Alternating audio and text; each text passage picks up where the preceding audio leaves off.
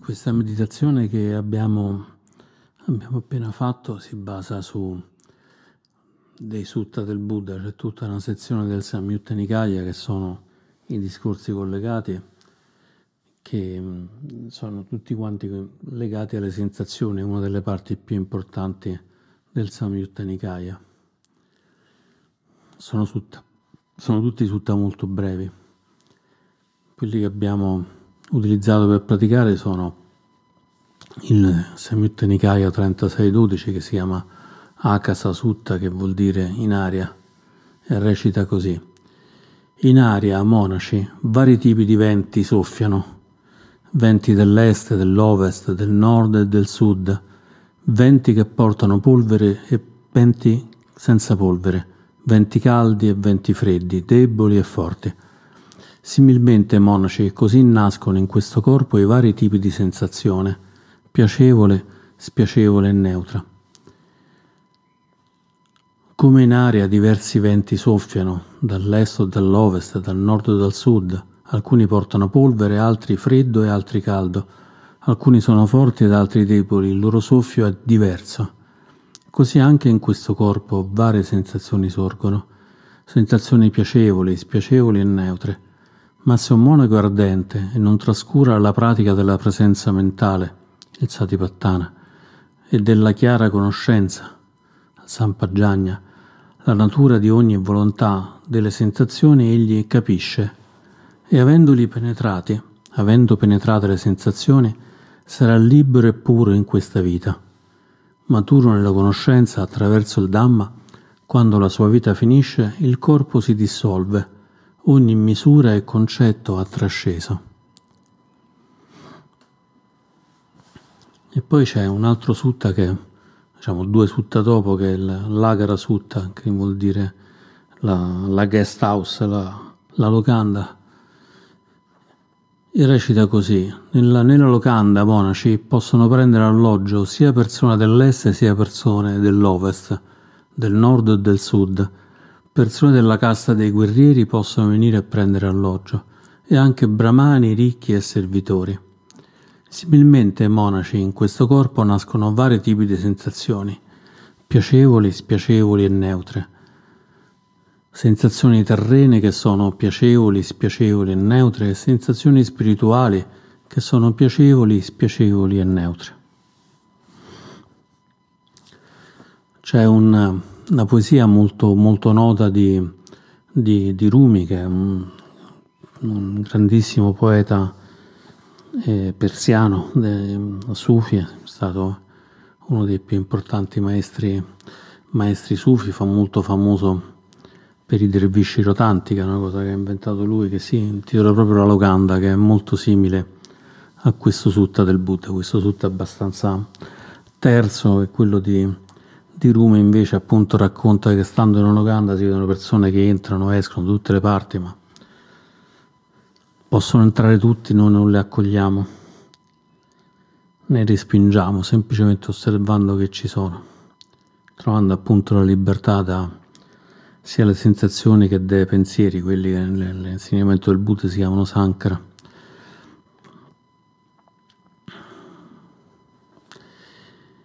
E un po' mi piaceva riprendere questo, questo sutta della, della locanda perché c'è un amico che un carissimo amico che sta in questo momento traslocando.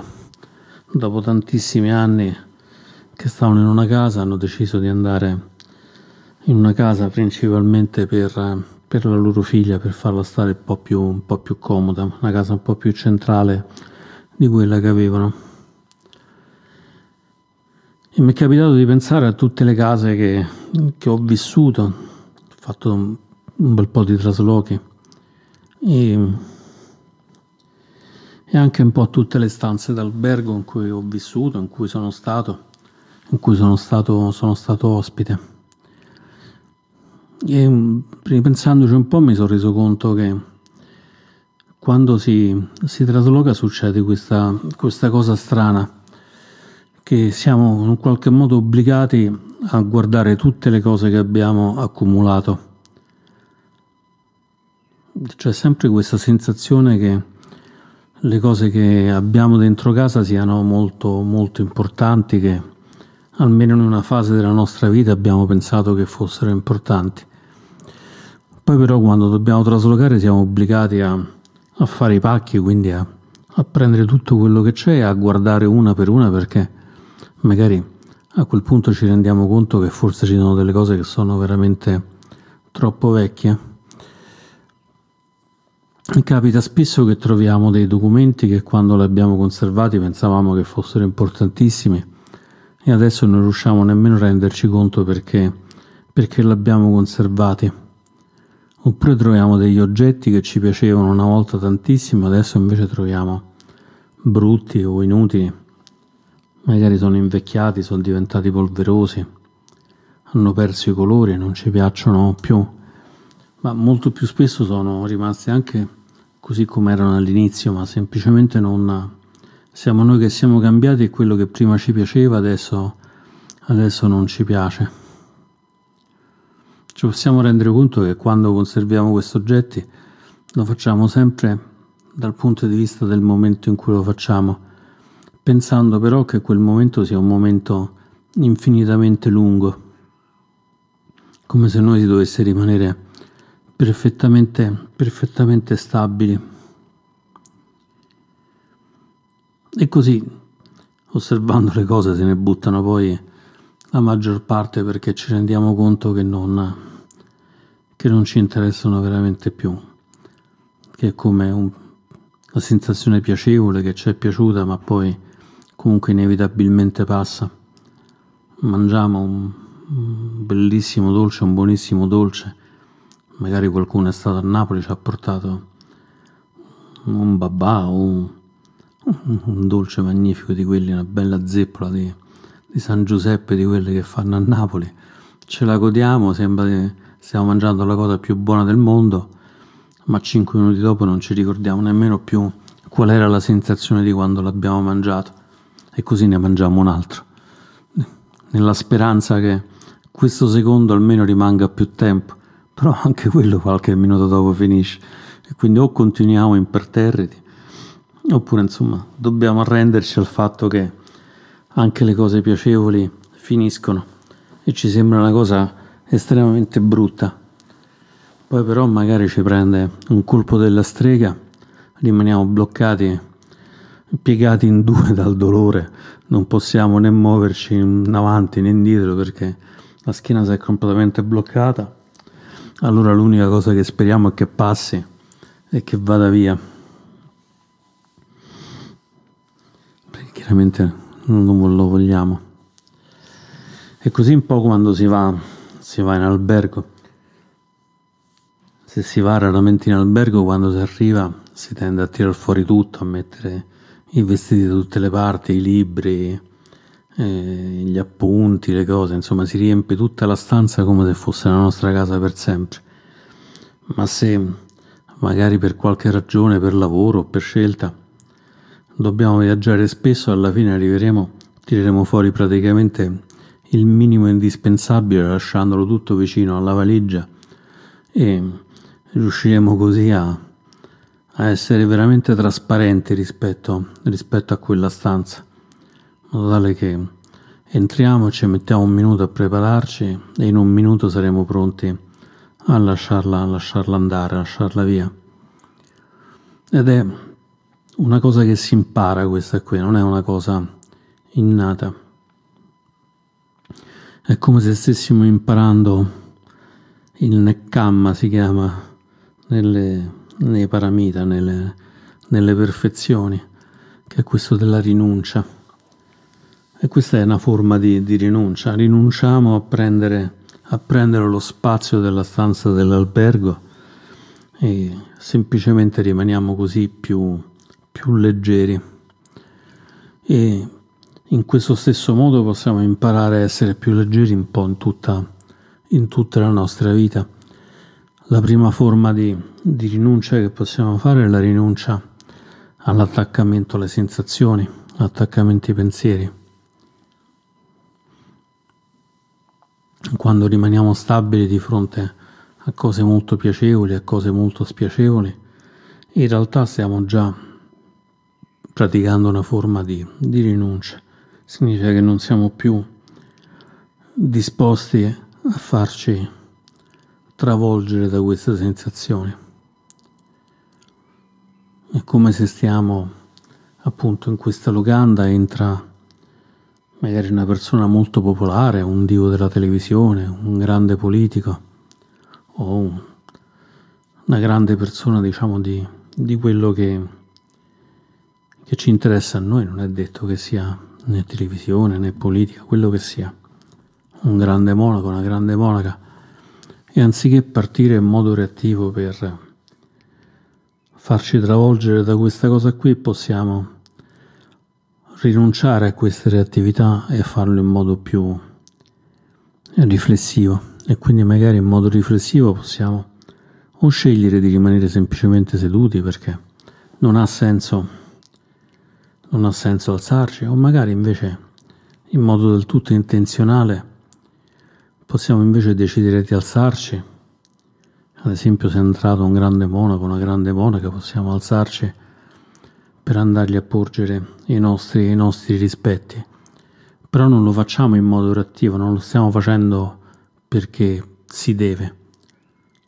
Lo stiamo facendo in modo da rinuncianti. Da rinuncianti in cui possiamo farlo e non possiamo farlo. Ma dal profondo del cuore abbiamo sentito che in quel momento ci andava di, di farlo, era appropriato, era appropriato farlo.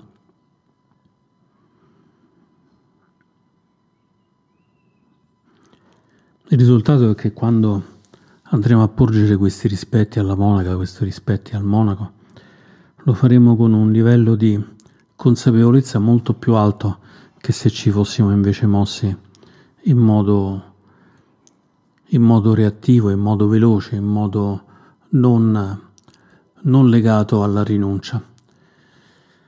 E infatti il Buddha nel primo, nel primo sutta, nell'Akasa Sutta, quello in aria, Dice, ma se un monaco ardente e non trascura la pratica della presenza mentale. La pratica della presenza mentale vuol dire che è stata portata alla consapevolezza, sati. E la pratica della presenza mentale sono le diverse pratiche che sono state descritte dal Beato nel Sati Pattana Sutta,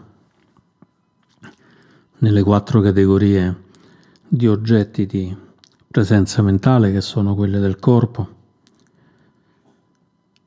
sono quelle delle sensazioni che abbiamo praticato oggi, sono quelle della mente, in particolare della coscienza, e sono quelle dei Dhamma, che sono sia i Dhamma mondani che, che il Dharma così come insegnato dal Beato stesso. Ed è lì la differenza, non basta sapere che ci sono queste sensazioni, che queste sensazioni colorano in un qualche modo il mondo. Un altro modo per chiamare Vedana, il, termine pali, più che sensazioni si possono chiamare tono edonico, però è un termine abbastanza, abbastanza ricercato, tono edonico perché in un qualche modo questo, questo tono va a cambiare, a cambiare le percezioni della mente e quindi a, a far sì che vediamo il mondo in un modo diverso. Le sensazioni sono particolarmente importanti proprio per questo, perché arriva una sensazione piacevole e tutto intorno ci sembra piacevole. Ci arriva una martellata sulle ginocchia e tutto quanto fa schifo ed è cosa orribile intorno a noi.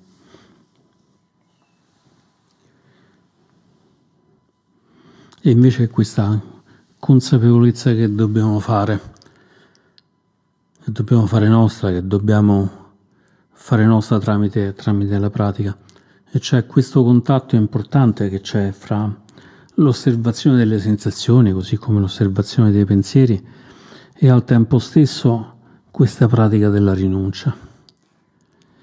Questa pratica della rinuncia. Quando il Buddha ci fa l'esempio della locanda e ci dice ci sono quattro porte, entrano persone, escono persone da tutte le parti, noi rinunciamo a correre dietro alle persone.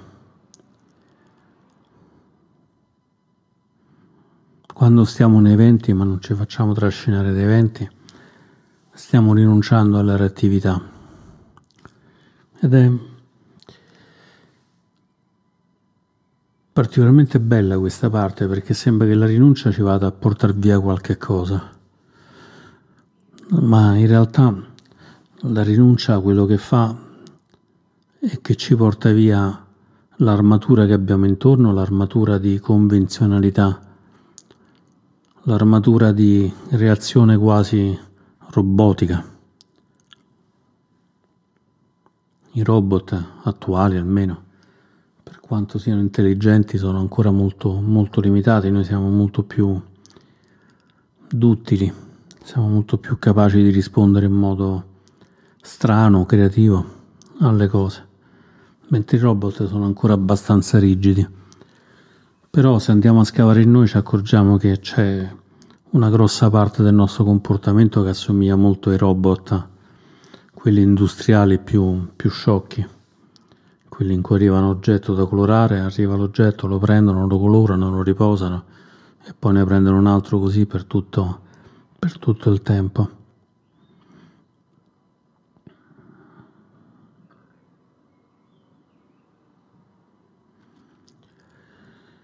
Ed è molto importante nella nostra pratica osservare sia questi elementi, questi elementi di base, le sensazioni fanno parte dei cinque kanda, dei cinque aggregati, insieme al corpo che è il primo aggregato, rupa.